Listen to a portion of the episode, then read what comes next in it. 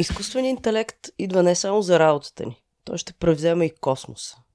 Или няма да го направи. Здравейте, аз съм Ирина, това е Сонар, подкаста, в който говорим с хора, които харесваме за неща, които ни интересуват. Редактор ни е Нея Вородецки, а това е втори пореден епизод за изкуствения интелект, този път с акцент върху научните приложения на технологиите. Гостува ни Йордан Даракчиев, който се занимава с астрофизика, преподава курс по изкуствен интелект в Софтуни и прави практически проекти за изкуствен интелект.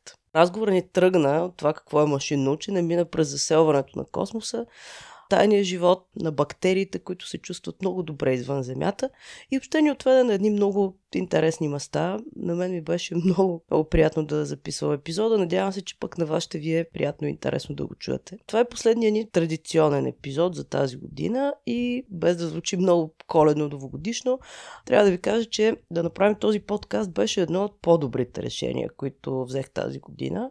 Говорих с страхотни хора, научих неща, които иначе не бих могла. А всичките ни гости през годината са наистина невероятни хора, които правят супер яки неща и аз съм много благодарна, че се съгласиха да си говорят с нас и да споделят опита си и да отделят от времето си, за да ни разкажат за това, което правят. Следващата година продължаваме. Ако имате идеи за епизоди и гости, които се появят на празничната трапеза или около нея, споделете ни. Ще се радваме да направим епизоди по теми, които са интересни и за вас. Иначе ще продължим да си правим епизоди за теми, които са ни интересни на нас. И ако по празниците ви стане мъчно за подкаста, разгледайте каталога, чуйте някои от по-старите ни епизоди, които сте пропуснали. Гостите ни си заслужават. И да не забравяйте да се абонирате за подкаста и да споделите за него, за нас, за нас, на роднини и приятели. Във всеки случай, много ви благодаря, че ни слушате. Започваме. Здрасти. Здрасти. Как се казваш и с какво се занимаваш?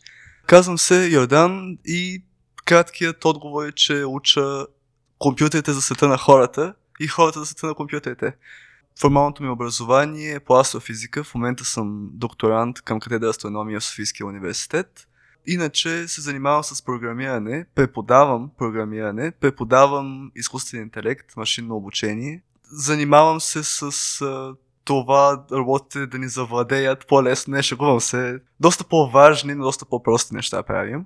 Не се и... шегуваш. Значи ще говорим за завладяването от роботите. Да, разбира се. Основното, което смятам за моя гордост е, че съм автор на първия в България цялостен модул по изкуствен интелект. Започваме с математика и свършваме до най-сложните, най-интересните алгоритми в момента. Хората от първия курс завършват другата неделя, 15 декември. Супер. Ние горе-долу тогава ще излучи, всъщност малко по-късно ще излучим епизод. Честито завършване на първата група специалисти по изкуствен интелект. Много са силни. Хора, които започнаха от абсолютната нула, успяхме да ги накараме да правят магии. Добре, дефинирай магии. Магия е всяко нещо, което не разбираме. Ага. Мисля, че мога да дам много хубав пример. Давай. Представи си как се качваш на самолет и се връщаш назад във времето. Примерно 1238 година. Няма така. значение. Година, в която не само, че е нямало самолети, а е нямало много други неща. Избираш си някой град, някое сълце, минаваш над него с самолет. Интересно ли ти е какво ще си помислят хората в това градче? Дали изобщо те видят? Дали изобщо ще могат да осъзнаят какво става? Ако изобщо те видят, те ще си помислят, о, това е второто пришествие на Бог. Бог е над нас или, или нещо друго. Или дали ще си мислят за извънземни? Дали ще мислят за нещо, което могат да разберат? Вероятно ще помислят, че е магия вероятно ще си кажат, о, това е нещо от небесата, нещо магическо. Предполагам, че си пътувала с самолет. Предполагам, че за теб пътуването с самолет е нещо много тривиално, нормално, спокойно и така нататък. Е, за тия хора вероятно няма да бъде и познато. Това е магия. Магия наричаме нещо, което не разбираме. Сега аз не съм веща, не разбирам от магии, но разбирам от наука. И разбирам, че за някои хора, дори да покажеш какво е компютър, също е магия. Вземи някое дете от някое африканско селце, покажи му какво е ток, покажи му как можеш да си осветиш къщата, как може през нощта да ти е светло, както през деня. И то ще си помисли, това е магия. Искам да ти кажа, че за мен телефона ми работи на магията, тъй като нямам никаква представа как работи. А то, това с магията, нали знаеш за Христофор Колумб, този наглец, който отида да завладя Америка, мисля, че беше второто му пътуване и трябва да се върне. Обаче няма достатъчно храна, за да си нахрани кораба иска от хората, от тия нейтив хората да му дадат храна. Да. Те обаче му казват, ние събираме само за нас за зимата, ние ще умрем от глад. И той, защото е наглец и освен това е учен, знае, че след една седмица ще има, ще има затъмнение. И им казва, аз ще кажа на моя бог да ви вземе слънцето, ако не ми дадете храна. Казва, се махаш тук. При което точно след една седмица казва, вие размислихте ли ми гледа си работата, така, добре, окей, изчакайте. И наистина има затъмнение, той просто използва науката и те хора казват, добре, окей, само се маха от тук, вземи каквото искаш, ние ще гладувам. Нали, вземи си Да. себе си и бога си. Така че то това е много интересно с науката и с магията, какво се случва. Всъщност, знаеш ли, точно с изкуствения интелект много хора приемат, че е магия, което смятам, че е един от много големите му проблеми. Изкуственият интелект има много сериозен пиар проблем. Мгм. И сериозният пиар проблем идва от това, че да речем не можем да го обясним на човешки език. Но замисли се, в този микрофон също мен има магнит. Аз магнита не мога да ти обясня как работи с човешки език. Нещо повече, човека, който е разбрал как работят магнитите, който между другото е Ричард Файнман, известен като The Great Explainer, The Great Explainer не може да го обясни на човешки език. Мгм. Човек, който обяснява добре, човек, който е открил как работи, не може да го обясни. Защо? Защото е процес, който е много фин. И процес, който няма абсолютно нищо общо с нищо познато. Същевременно, този магнит в момента работи. И този магнит е един от няколко милиарда, които използваме ежедневно. Които използваме в микрофоните си, в телефона си. Имам няколко магнитни сензори и така нататък. Във всички говорители. Е магия ли е? Всъщност не е наука е. Това с пиар проблема е много интересно, защото ние наистина сме заобиколени от неща, които не разбираме как работят. И същото време се появява изкуствения интелект и ние си го представяме като в Терминатор. Или прямо в Матрицата, или каквото и да е там. Ще правим кламери. Това ми е от миналия епизод, любимия пример с кламерите. И тъй като ние го персонифицираме, изкуствения интелект, си казваме, той изкуствен интелект прави и какво си. Всъщност, да почнем от там. Изкуственият интелект до момента, в който ние се намираме, е просто машина, която може да изчислява много бързо, софтуер, който позволява бързо изчисление или е нещо, което може да взима самостоятелни решения и ние трябва да се притесняваме. Някак си не е нито едно от двете. Изкуственият интелект като цяло е начин, представи си механична програма. Зъбни колела, които като ги завъртиш по подходящия начин, дават такъв резултат. Между другото, такива калкулатори механични има. Въртиш една ръчка и той събира числа. 50-60 години са били много популярни. Това наричаме изкуствен интелект. Нещо, програма или логически връзки, електрическа схема, машина, хардвер, каквото и да е, човек, макар че за човек е малко по-различно, което решава някаква задача. Примерно, задачата да ми оптимизира пътя с Google Maps от къщи до тук. Ако не беше Google Maps, съвсем няма да се намерим. Задачата да играе шах срещу мен и да ме победи. Задачата да пита банката ми дали да ми даде кредит или не. Изкуственият интелект наричаме просто това. Някакъв обект, евентуално компютърна програма, ако говорим за съвременния свят, който решава някаква задача. Тази задача може да бъде решена по много начини. Стандартният начин към момента, не е изкуствен интелект в най-терминаторския му смисъл, задачата в момента се решава стандартно, като един програмист или в общия случай група от стотици програмисти, седне и започне да мисли, и започне да пише код. Правила, които задаваме ние. Така се прави. Даваме правила и програмата много стриктно и внимателно решава какво да прави. На база на правилата, които сме задали. Сега, има нещо малко по-интересно. Оказва се, че има друг подход, който не е толкова ръчен. А именно да оставим една програма компютърна да научи в най-широкия смисъл думата научи какво стои зад решението, които трябва да вземе. Да се научи както ние бихме се научили. Това не е машинно обучение и това е частта от изкуствения интелект, която може да взема решение. Сега, тъй като вземането на решение не е много лесна работа, по-голямата част от машинното обучение, изкуствения интелект в момента помага на хората да вземат решение. Тоест, представи си Амазон. Мгм. Амазон ти предлагат продукти на база на нещо, което вече си купила, разглеждала и така нататък. И го правят много добре. Има сайтове, които ти предлагат какви филми можеш да гледаш на база на такива, които вече си показала, че ти харесват. Мгм. Има алгоритми, които ти предлагат реклами. Има алгоритми, които в съвсем сериозно се използват в банки, в учреждения, които дават здравно осигуряване и така нататък, за да ти изчислят риска. Да кажат, той човек ще си върне кредита, или той човек няма да си върне кредита, не му давай, защото ще загубиш. Това се използва ежедневно. Някои от тези алгоритми са много прости, други имат редица правила, трети са обучени вече, както говорихме машинно обучение и така нататък. Това е по-скоро процес на помагане на вземане на решение. По-скоро има човек, който накрая поглежда решението на въпросната програма и казва, хм, абе знаеш ли, ти ми казваш, че той човек няма си върне кредита, обаче той е човек, като го гледам, вероятно след два месеца ще започне много добра работа и ще може да си връща кредит. Така че все пак в повечето случаи хората са основната движеща сила те са основната движеща сила и на първата стъпка, защото в момента, в който задаваш сет от критерии дали да бъде отпуснат кредит или не, ти даваш твоя собствен или на вашите 100 програмиста, колкото сте имплицитни баяси за това, Точно. кои хора си връщат кредитите. И сега, ако ние объркаме хората, които си връщат кредитите, ще се окаже, че изкуственият интелект дава резултат, който всъщност е доста дискриминативен или по-скоро повтаря минали грешки в оценяване, които са правени от хора.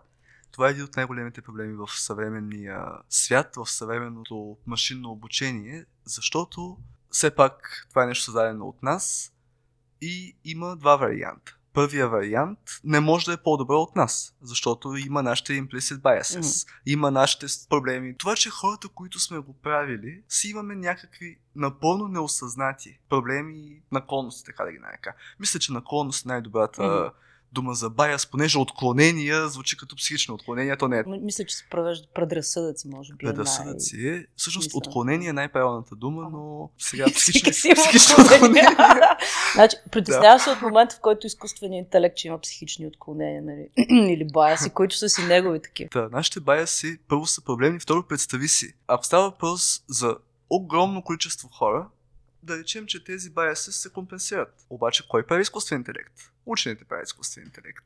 Тоест, самата прослойка хора, които правят това нещо, учени програмисти, са вече много силно ограничени. Да, ограничени са. Аз като програмист не разбирам почти нищо от изкуство. Факт. И това е проблем. Другия проблем е, че е възможно, и това е съвсем реално, вече случва на много места, това, което правим, да е много по-добро от нас което означава, че нашите баяси не пречат и да разберем какво става. Аз някакъв момент не мога да разбера дали алгоритъмът ми бърка или е по-добър от мен. Защото това, което му давам аз като данни, не му е достатъчно, не е достатъчно добро за него. И това е другия проблем. Така че, ако трябва да направим нещо по-добро от нас, имаме много предизвикателства, които се опитваме да решаваме малко по малко.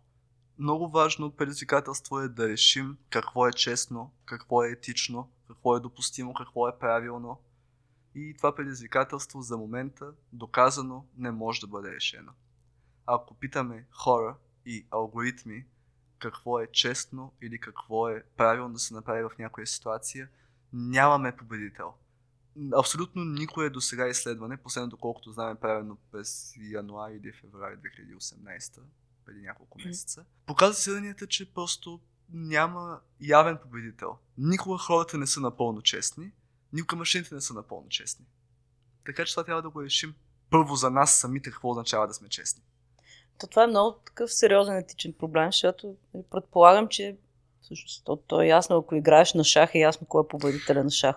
Обаче, кой е победителя в класическия детроли проблем? Кой има приоритет? Човека, който е вътре в колата или, примерно, две майки с деца? И, нали, как две майки с деца? Това е корелацията между тях и 8 пенсионера. В смисъл, да, то да, вероятно да, може да се изчисли, обаче какъв ще е резултата накрая? Се Точно. Не, ние не знаем какъв е верният резултат. Точно при самоуправляващи се коли има много, много голям такъв проблем. Защото представи си, колата ще блъсне пешеходец. Uh-huh. Кого ще осъдиш? Представи си този пешеходец в добрия случай оживява. В още по-добрия случай оживява и без рана. Но колата е блъснала пешеходец. Възможно ли е било да го избегне? Първи въпрос. Отговор е не знаем. Втори въпрос. Любимият въпрос в любимата ми дума в целия език. Защо го направи? Не знаем. Mm-hmm. Към момента така работят тези алгоритми, че са напълно непрозрачни. Правят каквото си искат. Супер. Защо го направи? Не знаем. Третия много важен въпрос. Кого осъждаме? Представи си, че тази кола няма волан. Представи си, няма шофьор, има само пътници. Някой от тях ли е виновен? Да речем, че в случая, когато може да се намеси шофьора, може да обвиним него. Ами ако не можем. Или кой е виновен? Програмиста на колата? В Англия са го друг? решили като това, че компанията е виновна. Компанията е виновна. Това е само един вариант. Защо компанията е виновна? Аз очаквам да си говорим за наука и пращане Да, на хора в космоса. В смисъл, това за съжаление или за радост, по-скоро за радост не е въпрос, който ние можем да решим.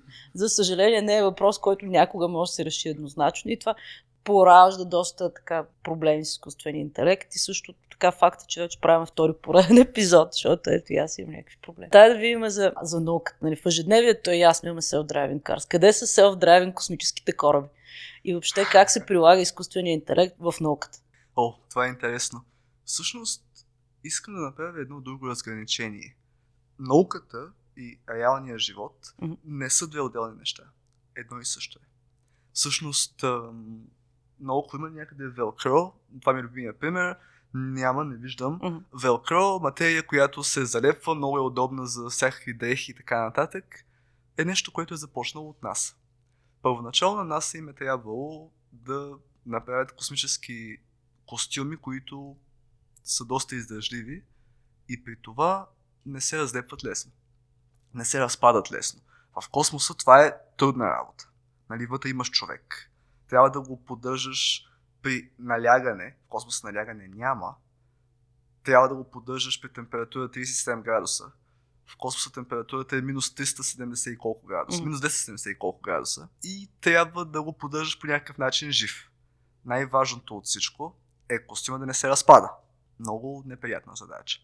НАСА в някакъв момент, заедно с всички други открития, изобретения и така нататък, изобретяват тази материя, велкро. И се използват само те. Впоследствие използваме всички навсякъде. Науката винаги е била в помощ на човечеството. Няма разграничение. Self-driving cars за хората, self-driving rovers може би за науката са едно и също нещо.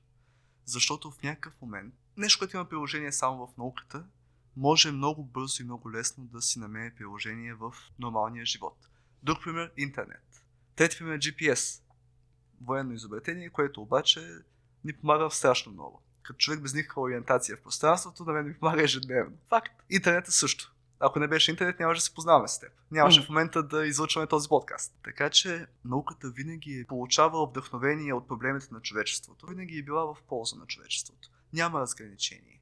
Каквото е полезно на едното място, кое е полезно на другото място. И точно, точно това исках да коментирам. Нали, че учените не са някакви хора строги с бели престилки, твърде мръднали, не се различават по нищо друго. Това са просто хора, на които им е интересно. Нещо повече, всички сме учени. Всеки, който пита любимия въпрос защо, вече е учен. Така че науката и, и реалният живот не са различни.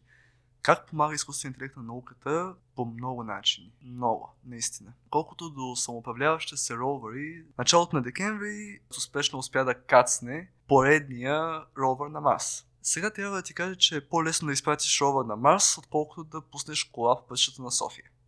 Чакай се. Смисъл, защо? Защо? Да. Защото на Марс няма пътища. Няма шофьори. Да. да. Okay. А, не, наистина това е така. М. Защото за да изпратим ракета в космоса, имаме изчисления, които правим.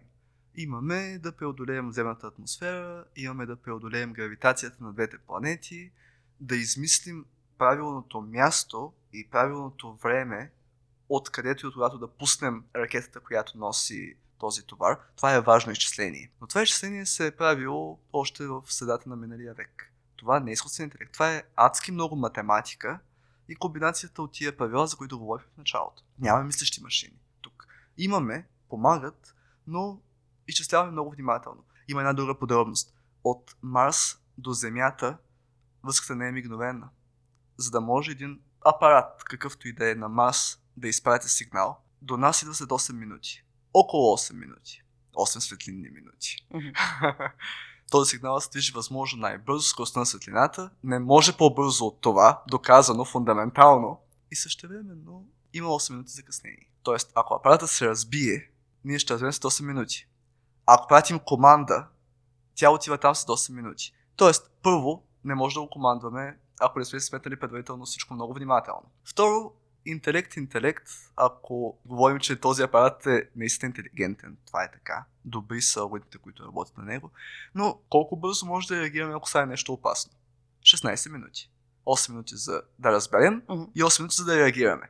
Това е минималното време. Плюс, да речем, 200 милисекунди за един човек да натисне някакъв бутон. Това е минималното време. 16 минути. Така че не говорим толкова много за нито за толкова интелигентни машини, нито за човешка намеса. И защо е по-лесно? Защото тези числения се правят лесно. И защото средата е относително по-проста. Да, да кацнеш на Марс, да кацнеш в този кратер, в който си планирала да кацнеш, който има, да речем, не повече от 10 км диаметър, е много голямо предизвикателство.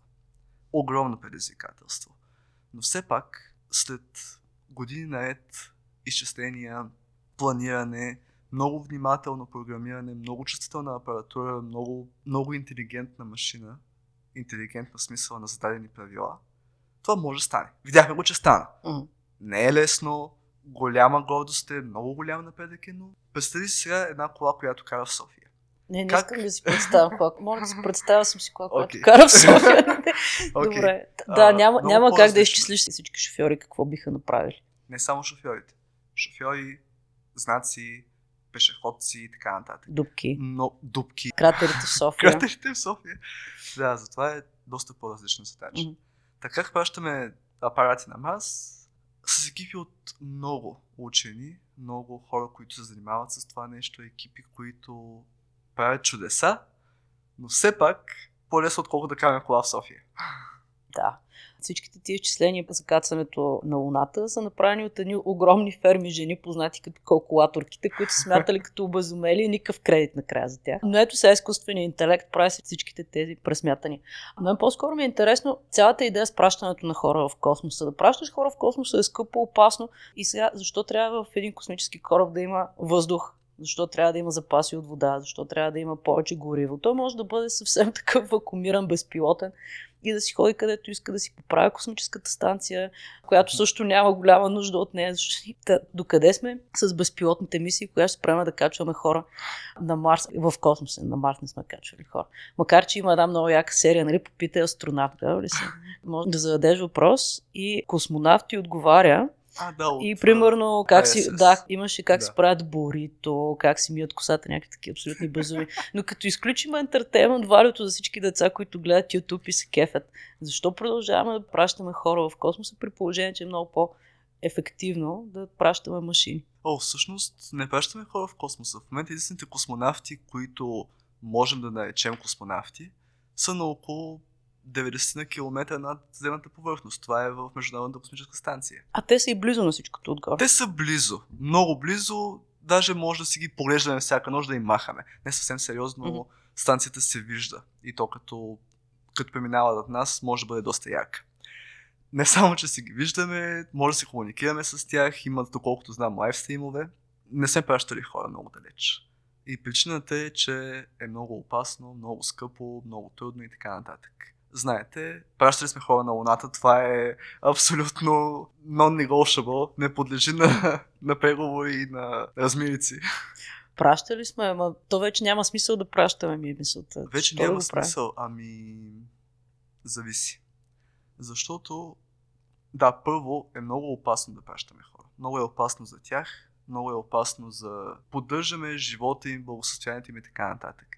Само, че какво става, ако искаме да изпратим хора? Ако искаме да разберем, могат ли да живеят на Марс? Това, което в момента правят а, Илон Мъск и всички останали покрай него. И доколкото знам и, и Ричард Брансън, мисля, че беше другия.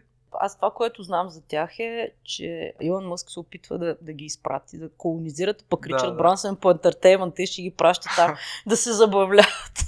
Смисъл, Ричард Брансън ще направи Virgin Casino или някаква такава глупост. Което Да. е супер яко. Аз съм много за ентертеймента в космоса. Та не само за ентертеймент, идеята ми е, че може да има необходимост от това нещо. Тоест, ако ми трябва, като учен, да разбера как могат да живеят хора на Марс, е тогава трябва да изпратя хора на Марс. Факт е, че е много по-безопасно, много по-ефтино, много по-сигурно да изпращаме апаратури. Затова го правим. Не само на Марс. Аз бих искал да разбера какви са условията на Proxima Centauri B. Всички искаме. Да, планета около най-близката до нас звезда, като се Слънцето. Тоест втората най-близка, да. И планета, на която хората казват, бе, знаете ли, там май има условия за живот. И всъщност до много такива планети, но другите са много далеч. Та, какво правя? Да изпратя хора до там би било напълно безумно. Най-малкото няма да оцелеят. Няма да им стигне живота да стигне до там. Ако не измислим някакви странни способи за замразяване. Така да се каже. Да. Добре. Но да речем, че това не е постижимо за момент. Искам да изпратя хора на Марс. За да ги изпратя тия хора на Марс, трябва да им осигуря някакъв начин да оживеят. Да оживеят пътуването, което е сложно. Да оживеят излитането, което също е много сложно и е много опасно. Става въпрос за създадени условия, ускорение, температури и така, които са безкрайно опасни и много трудно поносими. Излит преход в космоса, който може да бъде месеци. И накрая кацане, което е също излитането, само че наобратно. На Марс няма много атмосфера, ще се търкалят доста по Земята, като стигнат до целта си. Не, това е така наистина. Изобщо много е опасно. Не, че не искаме да пробваме, но е много опасно. Все пак, има случаи, когато това нещо може да ни е интересно. Защо може да е интересно? Айде, добре, да оставим хората една страна, защото с хората експериментите се правят много трудно. Нали, не мога да взема 20 човека да ви кажа отиваме на Марс. Пращаме обаче микроби. И вече има много такива експерименти. Аз самия се занимавам малко с астобиология. Не малко, много се занимавам с астобиология. Има експерименти за това как микроорганизми, гъби, бактерии, тези много известни tardigardс, които ги наричаме по всевъзможни начини, които мен по никакъв начин не ми харесват, водни мечки и всякакви такива. Как оцеляват в космоса? Отговор е доста добре. Нещо повече. Не просто оцеляват, живеят си окей. Okay. Международната космическа станция 90 км над земната повърхност, което е в най-най-най-рядката атмосфера. Нали, все още близко до Земята, но далеч от всякакви земни влияния, възможно най-близкото до космос, което може да кажем, се живеят идеално. Температури ужасно ниски, не им пречи. Радиация от Слънцето, която нас би ни убила за секунди. Не им пречи изобщо да ще ни надживеят. Това съм сигурен. Липса на храна. Не им пречи изобщо, те са изключително издържливи. Та, да оставим хората на страна, други организми живеят много спокойно. Не просто оцеляват, не просто се превръщат в спори и така нататък, не просто спят зимен сън. Живеят и се развиват и се размножават. Без никакъв проблем. Ние бавно и полека вече почваме да колонизираме космоса с бактерии. Е, не, в момента това не се случва и полага специални усилия да не го направим. Защото можем да си опоръчим експериментите за в бъдеще. Нали, ако намерим бактерии около Земята, може да кажем извънземните да се окажат, че са наши бактерии, които сме докарали там. Не, в момента всеки един такъв експеримент се проверява много внимателно. Има няколко мерки, които се вземат да бъде защитен. Така че да оставим хората, но живота в космоса можем, има индикации, че може да пренесем. Тоест, може да занесем една една штайга картофи на Марс. Не, съвсем сериозно. На Марс има вода, течаща. Има атмосфера от въглероден диоксид, обаче растенията дишат въглероден диоксид основно. Не им трябва кислород. Така че, като изключим ужасните условия на Марс, има възможност да съдим там картофи. Пращаме роботите, които почват да засаждат картофи и неща. Тези неща дишат въглероден диоксид, връщат кислород и в общи линии те ни облагородяват Марс. Това разбирам това аз. е една от възможностите М. хипотези. Доказано е много отдавна, че това е възможно. Затваряш мишка и няколко теви в една бутилка херметически и разбира се има вода, за да може мишката да има какво да пие, растенията да имат какво да поемат. И тази екосистема, тази мини екосистема съществува години наред. Докато живее мишката, разбира се, растенията могат да живеят много по-дълго, но бозайника има ограничен живот. Ако има храна, ако има вода, тази система се самоподдържа. Това е доказано преди много време. Мисля, че също даже по-миналия век, край на 19 век. Това е лесно. По-трудното е да изпратим хора. Факт. Има и нещо друго. Трябва ли да го правим? Първо, защо трябва да го правим? Нямаме ли други приоритети? Нямаме ли да, нямаме ли да оправяме глада в Африка? Второ, То трябва това ли- винаги е проблема. Нали? Искаме еди какво си. А децата? В Африка какво правим с тях? Виж, това е важно. И е много належащ въпрос. Второ, трябва ли да мъчим хора на Марс? И друг много, много, много важен въпрос. Как правим така, че да не замърсим Марс със земен живот? Това, което говорим за бактериите, Мгм, същата да. идея. Защото това е належащо не просто в момента, още 2012, когато изпратиха Curiosity. всеки един елемент от тези апарати е много внимателно дезинфекциран. Една бактерия, буквално един организъм, може да създаде много големи проблеми. Най-вече, ако, представи си, част от апаратурата търси живот, тя ще намери живота, който е днес от Земята. Mm-hmm. Първо, Така. грешно изследване. Второ, представи си, че на тази бактерия много и хареса на мас, което е много възможно, защото бактериите има такива, се хранят с железни соли. На мас желязо колкото искаш, защото това е червен. Ръждив, като Мгм. ръжда. Представи си, че на тази бактерия много и хареса на Марс. И си представи, че случайно на Марс има някоя друга бактерия. Започва да ти прилича някои сценарии на, Значи, на science fiction филм. на бактериално ниво нещата ще отидат на зле. А, добре.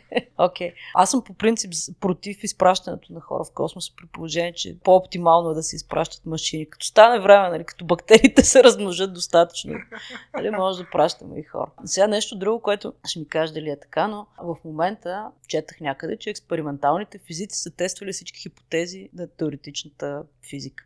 И вече някакво да тестват.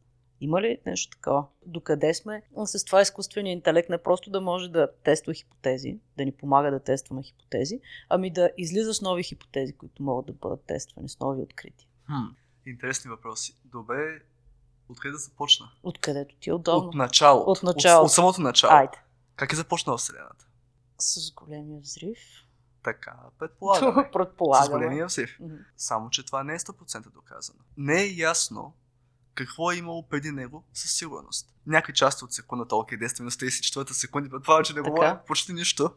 Първите няколко частици от секундата, след големия взрив, пак нямаме представа какво става. От там нататък, следващите 14 милиарда години, Fast forward Има- 14 милиарда години. да, да, имаме бегла идея. Така че, ето ти един въпрос, който не е отговорен. Теоретичната физика има много хипотези и почти никоя от тях не е доказана. Знаеш, нещо подобно са мислили в началото на 20 век. Имаме си теорията на Нютон, гравитация, действие и противодействие. Нали, много е ясно, гравитацията ни държи на Земята. Действието и противодействието на това диванче не ми позволява да отида до дъното на Земята, до, до ядрото на Земята, а да се стоя тук при теб. Механика, която ни е известна. Топлина, загрявам си чая и получавам горещ чай. Ако го изпия прекалено бързо, се изгарям. Нали? Окей, да. ако, ако имам двигател на въглища, този двигател може да извършва работа. Може да ми задвижи парния локомотив. Началото на 20 век. Супер! Всичко изглежда открито, спокойно и физиците казаха какво ще правим, ние вече нямаме работа. М- с една малка подробност. В някакъв момент хората, малко по малко, откриват, че нещата не са толкова прости. Първият проблем е светлината. После има много редица, от много проблеми. Накрая разбират, че физиката, която я познават, няма нищо общо с реалността. Откриват квантовата механика, откриват теорията на относителността и всичко, което знаем до момента, подчертавам в някои ситуации, пропада. Разбираме света около нас и не разбираме се на най-фундаменталното ниво. И продължаваме да не го разбираме на най-фундаменталното ниво. Имаме огромни проблеми с разбирането, интерпретацията и с използването на тези открития. Защото все още не знаем нищо за света около нас. Експерименталните физици са проверили много от хипотезите, продължаваме да проверяваме хипотези, продължаваме да откриваме нови и нови неща. Едно от последните много приятни, много интересни открития бяха гравитационните вълни. Предсказани от Айнштайн и в продължение на един век никой не може да ги види, никой не може да ги измери. Направили сме страхотен експеримент за това нещо, не че се LIGO или LIGO. Успели сме да ги измерим вече и до момента тази хипотеза теория, всъщност наистина, на Айнштайн остава напълно потвърдена. Всички измервания я потвърждават. Супер. Само, че продължаваме да имаме проблеми. Пак същите тези проблеми като преди един век. Какво е светлината? Как работи света, Вселената на най-низко ниво? Други въпроси от астрономията. Всичко, което виждаме около нас, всичката материя на звезди, планети, каквото се сетиш, прах, хора, макар че хората на нивото на звездите са едно абсолютно нищо. Всичко това е 4% от цялата Вселена. Другите около 21% наричаме тъмна материя. Материя, която не може да видим, но имаме някаква представа поне, че е там. 4 плюс 21, 25. 75% от състава на Вселената нямаме представа как да го наречем. Наричаме го тъмна енергия, но толкова, толкова не ни е ясен. Не просто, че не може да го видим, това е напълно изключено. Нямаме представа не само какво е, не само каква е природата, не може да го дадем име. Нали знаеш, като дадеш име на нещо, вече знаеш какво е. Вече не се плашиш толкова от него. Та, друг въпрос. Къде са тия 75% от Вселената?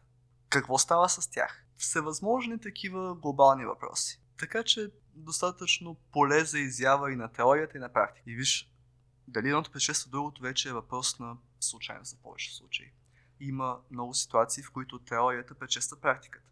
Гравитационните вълни са много хубав такъв пример. Друг пример е гравитационната леща. Също такъв интересен ефект, при който се очаква, ако имаш много масивен обект, той да изкривява светлината. Знаеш, че светлината се разпространява праволинейно, ако нещо не ни пречи. Какво може да ни пречи? Първи пример – леща. Очила. Стандартна стъклена леща. Втори пример – гравитационна леща. Много тежък обект, който изкривява светлината. Разбира се, когато сме го откривали това, е било просто много интересна възможност, много интересна теория. Дали е имало или нямало, не се могли да разберем.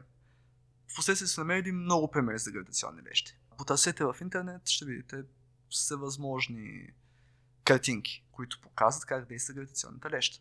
И как действа абсолютно по същия начин, както леща на телескоп, леща на очила и така нататък. Нещо повече ние го използваме това. Увеличава каквото е отзад и го виждаме малко по-добре. Може да видим малко по-надалеч. Тоест, не само, че го има, използваме го. Квантова механика. Квантовата механика кара първо нашето Слънце да свети. Свети само благодарение на квантови ефекти. Няма да навлизам в подробности.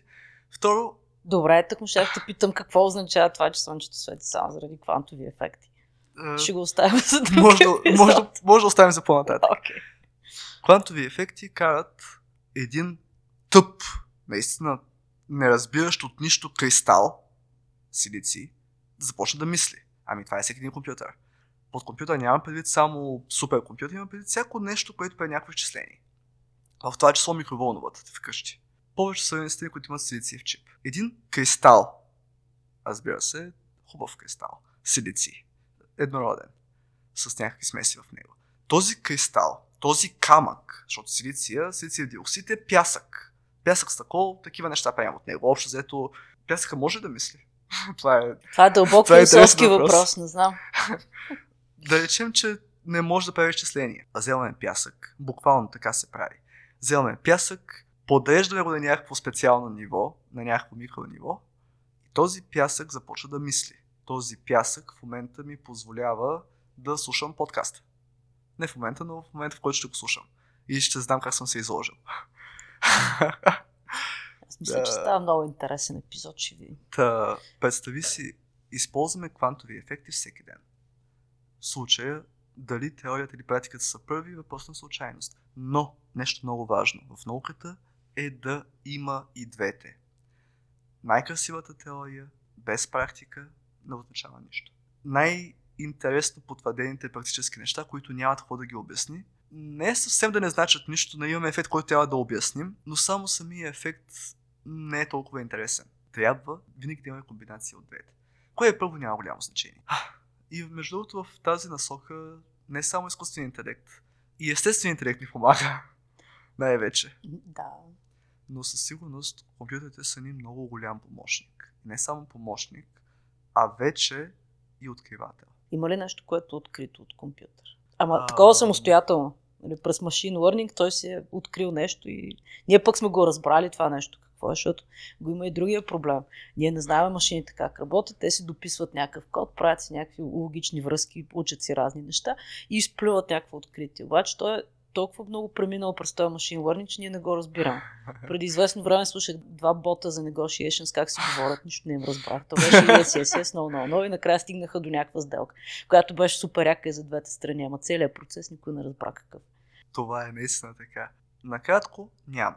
Малко по-надълго. Но от седмица на 1 декември един алгоритъм успя да изпълни една от много трудните и много интересните задачи в момента.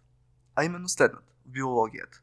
Имам ДНК последователност. Тази ДНК последователност в някакъв момент части от клетките я прочитат, разбират и синтезират протеини от нея. Компютърчета в нашите клетки.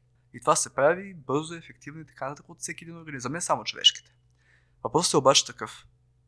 Ако знаем само ДНК последователността, каква ще бъде формата на продукта, който се получава? Сега ще кажеш какво ме интересува формата. Ами, само тя ме интересува. При протеините, в това число тези протеини, които изграждат почти цялото тяло, тези протеини, които нацепените батки пият и така нататък, в тези протеини най-важното нещо е формата. Имам предвид структурата в теменното пространство. Определя как ще се държи протеина. Много малко отклонение от формата означава, че той е неспособен да си върши работа. Примерно, тези, които са в косата ни, са дълги нишки. Мгм. И това е хубаво, защото са първо еластични, второ сноп от нишки, както знаем, е много здрав.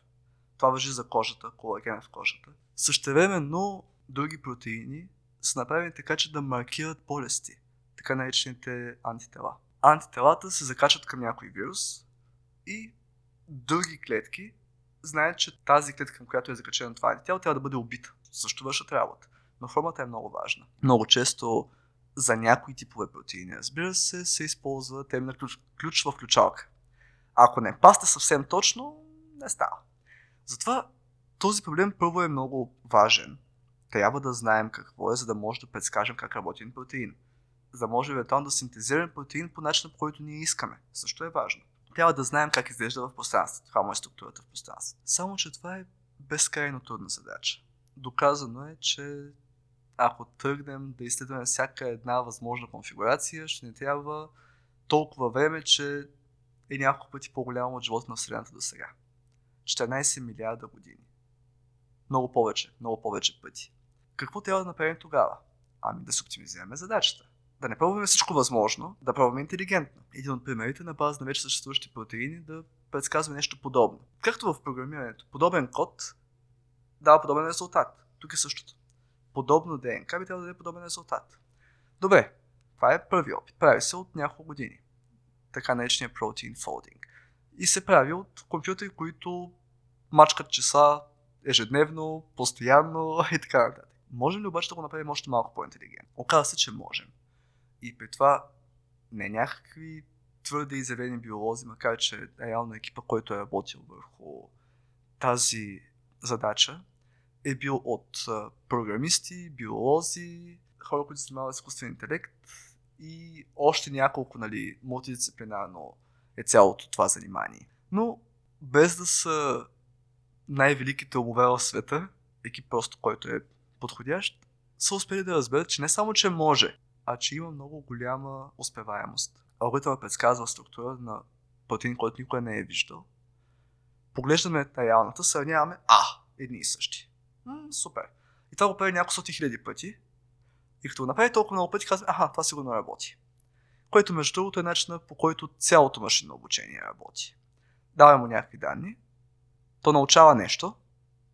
Какво научава е неразбираемо за нас, но е разбираемо да го тестваме. Питаме го няколко въпроса, дава отговори, които ние смятаме за правилни и казваме, аха, работи. Или работи поне за случаите, когато сме го питали. Помага много и е много важна задача. Всъщност, това вече го смятаме за основополагащата задача, основополагащия пример за това, че изкуственият интелект може да извършва научни открития. И това стана декември 2018. Целта е да може след, не знам, може би 2025 бих предсказал, аз не съм 100% сигурен. Целта е да може алгоритъм за, да речем, по-широкото понятие изкуствен интелект, без значение какъв точно, без човешка намеса да направи откритие за Нобелова награда. Това е крайната цел. Далечко сме от нея, но едно пътуване от хиляда крачки започва с една крачка. Така че, първо, има много голям потенциал. Второ, за съжаление, едва сега започва тази област. Защо за съжаление? Защото колкото повече, колкото по-бързо навлезе, толкова повече открития ще може да направим. Толкова повече помощ ще има в тази работа. Но да, започваме вече, започнахме вече и с много големи усилия продължаваме да развиваме изкуствен интелект в помощ на науката. Добре, супер. Трябва да приключваме обаче. О, съжалявам. Не, беше супер интересно. Аз имам още 1018 въпроса. Например, за пясъка, който мисли това. Това ще ме преследва, защото повече никога няма да мога да отида на море, без да си помисля, че този пясък сега си мисли разни неща, ако е в определена конфигурация. Добре, последният въпрос винаги е, ако други хора, както и аз, имат допълнителни въпроси, искат да се свържат с теб, къде могат да те открият? Ще ме трябва време да помисля. В бележките на епизода ще има твой имейл, там нататък хората могат да те открият навсякъде. Надявам се да не съм досъдил и се надявам да е било интересно. Ако не е било интересно, моля ви, ако видите на улицата, не ме убивайте. Ние затова правим подкаст. За да не знаят хората как изглеждаш.